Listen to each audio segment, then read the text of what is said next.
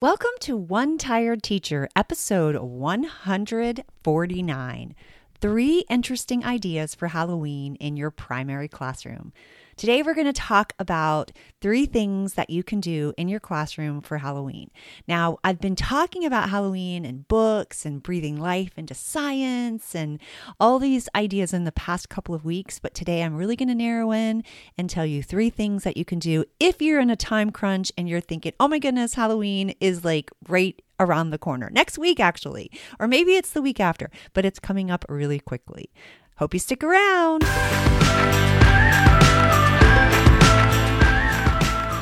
Welcome to One Tired Teacher.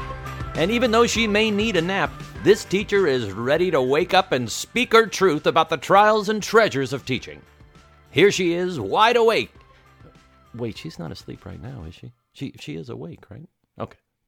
From Trina Deboree Teaching and Learning, your host, Trina Deboree. Hey, are you ready for Halloween in your classroom?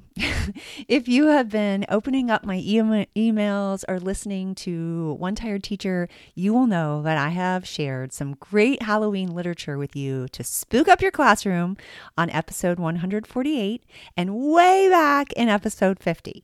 I have also talked about three tactics to breathing new life into your science block on episode 147.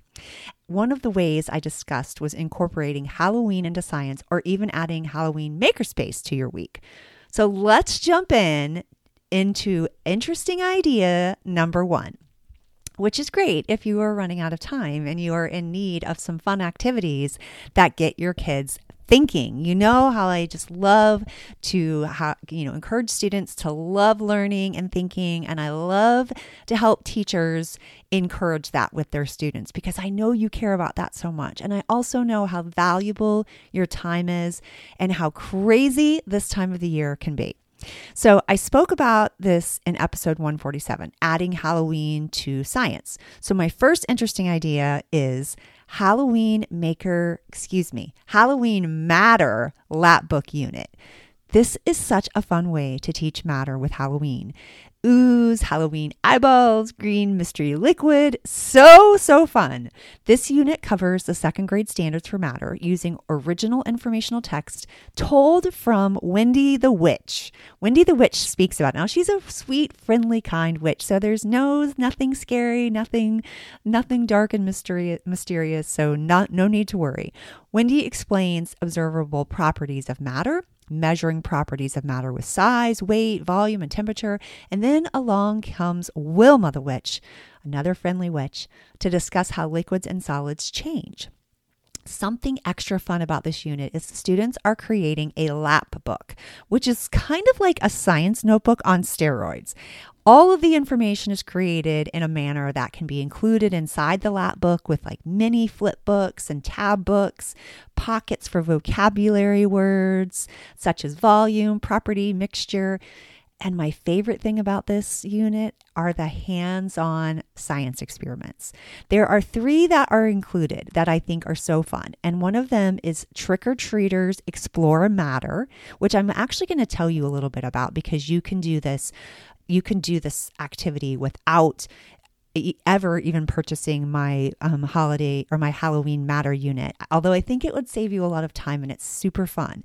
But if you want to just do an experiment without that, I'm going to tell you how to do that so that you have something to take away from this.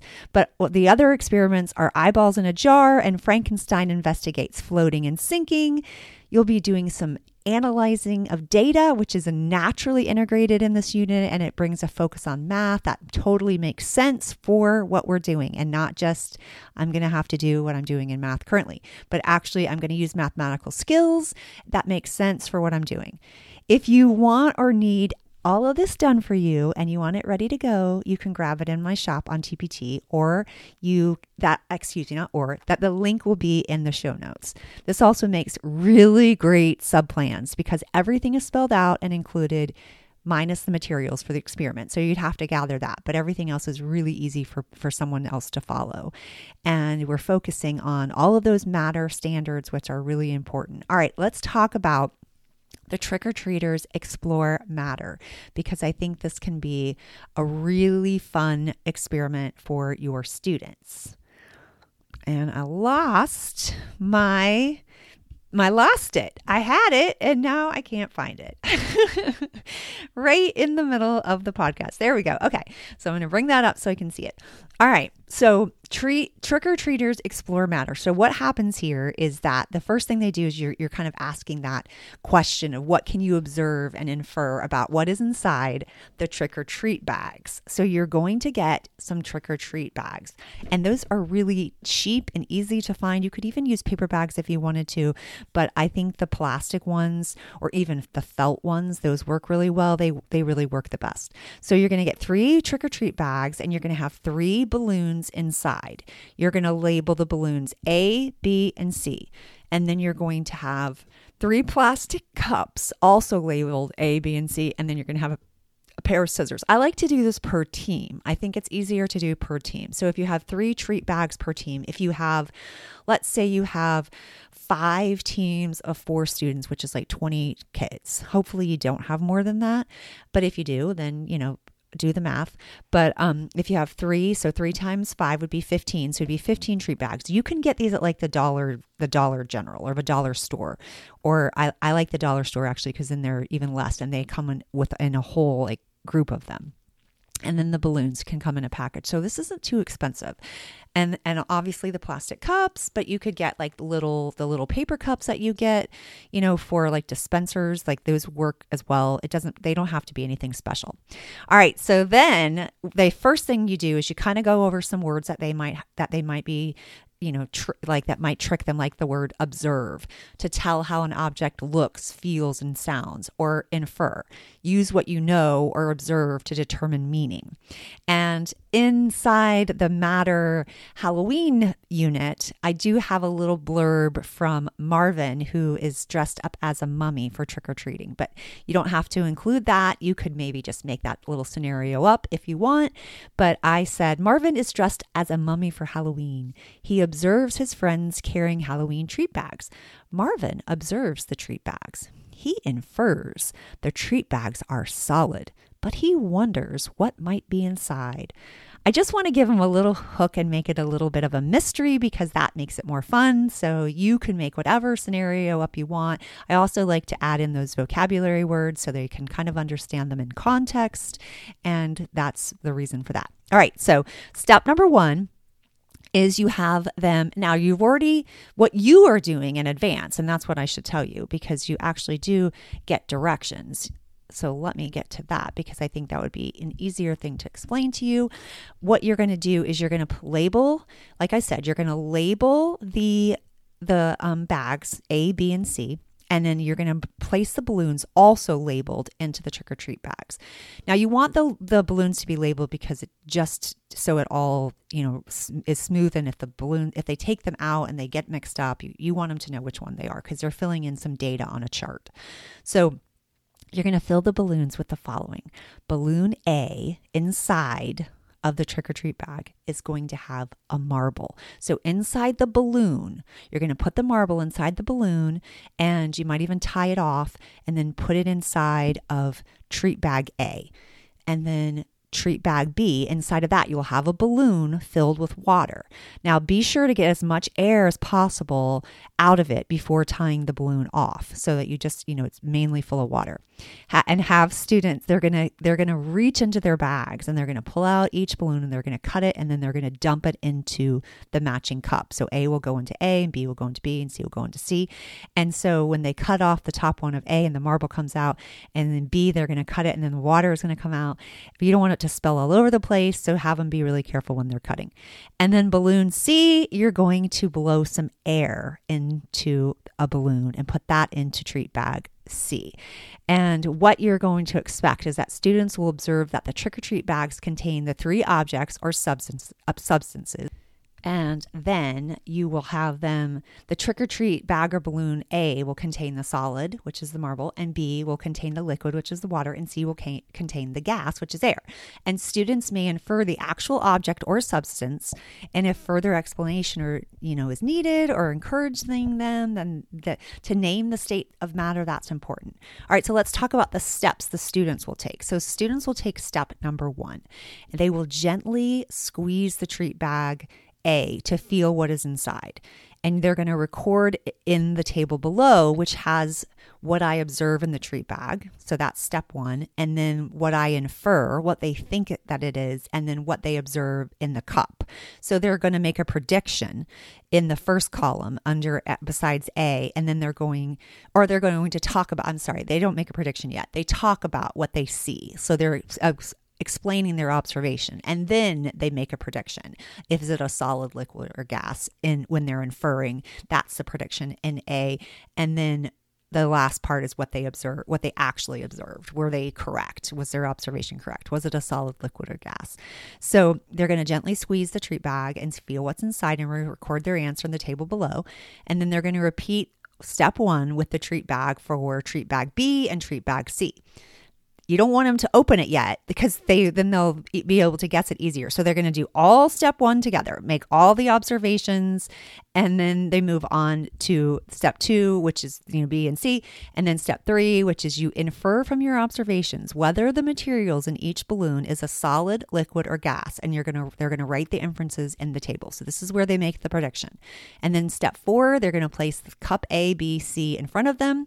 Step 5 they're to pull out the balloons from the treat bags they're going to cut off the top of each balloon and they're going to pour the materials into each balloon into the cup with the same label. And it's hilarious when they um are when they're cutting the one with the gas because they're like, it's a gas. I don't know. They get so excited for some reason over that one. I think it's so funny because they're like, they they think they know what it is, but then when they're actually like, it's they just they get they're so excited. Especially if you've done some work around it and you've you've actually done some reading and talking about solid liquids and gases. They just get really excited. And then step six, they observe the materials in each cup and they record their observations in the table. Then they do a little bit of like a summary, like they tell what they inferred about each balloon and it's and I even give them like a chance to say like I inferred whether each balloon had a blank, a blank, or a blank inside of it. So it's really easy for them to like just fill in that part of the blank so that they really can think about what they predicted and what they inferred. And then they tell whether their results supported their inferences. And it says, my results blank, my inferences because. And so they give a little bit more information. So you could do totally do this without my materials. You could make that up yourself. You could listen to this again and you could like work through it yourself and you they could totally do that on their own. I hope that it makes it easier for you to have it right there for you. Plus it's uh, it's really cute and then they can they can create that lap book and then there's other experiments and then there's that you know informational text which is told by the witches about properties and how and then how matter changes and so it just makes it a lot more fun and the eyeballs in a jar is is fun so fun too so is frankenstein's investigating floating and sinking so hopefully that works for you and you can use that to finish up this month of October. So that was interesting idea number 1. Let's talk about interesting idea number 2. This is Halloween makerspace moments in literature. Now, I've also been talking about these, and I do go further into depth about about specific books in episode 96, way back in episode 96. And I also talked about literature in at the last episode 148. So there's also a couple of different options for you to get more information on that. But I love I have a Halloween makerspace moments in literature bundle. These units focus on the engineering design process and literature standards, such as asking and answering questions, vocabulary, characters, and setting, and more. Like it's just, you know, you really dig into some comprehension, and then they do an extension with Makerspace. And I, like I said, I speak some more about that. I think these would make a really good sub plan and a pinch as well. And I also want to remind you of my free Makerspace Masterclass replay, which is available for viewing. You can sign up for my Makerspace Masterclass by going to Trina Deboree Teaching and Learning and clicking on Free Makerspace Masterclass in the menu. Or if you wait a few seconds, a pop up will appear. You're going to fill in your name, your email, and then you're going to be taken right to the masterclass. You don't have to wait. You get to watch the replay. It is a replay. It's not a live anymore. It's a replay. I'm I, am i am going to change up my my live in the future. So this is this. I wanted you to be able to see some of the questions people ask and the conversation. I thought that was like pretty cool. So I didn't want to take that out. So I wanted you to be able to see that as well, as if you are there live.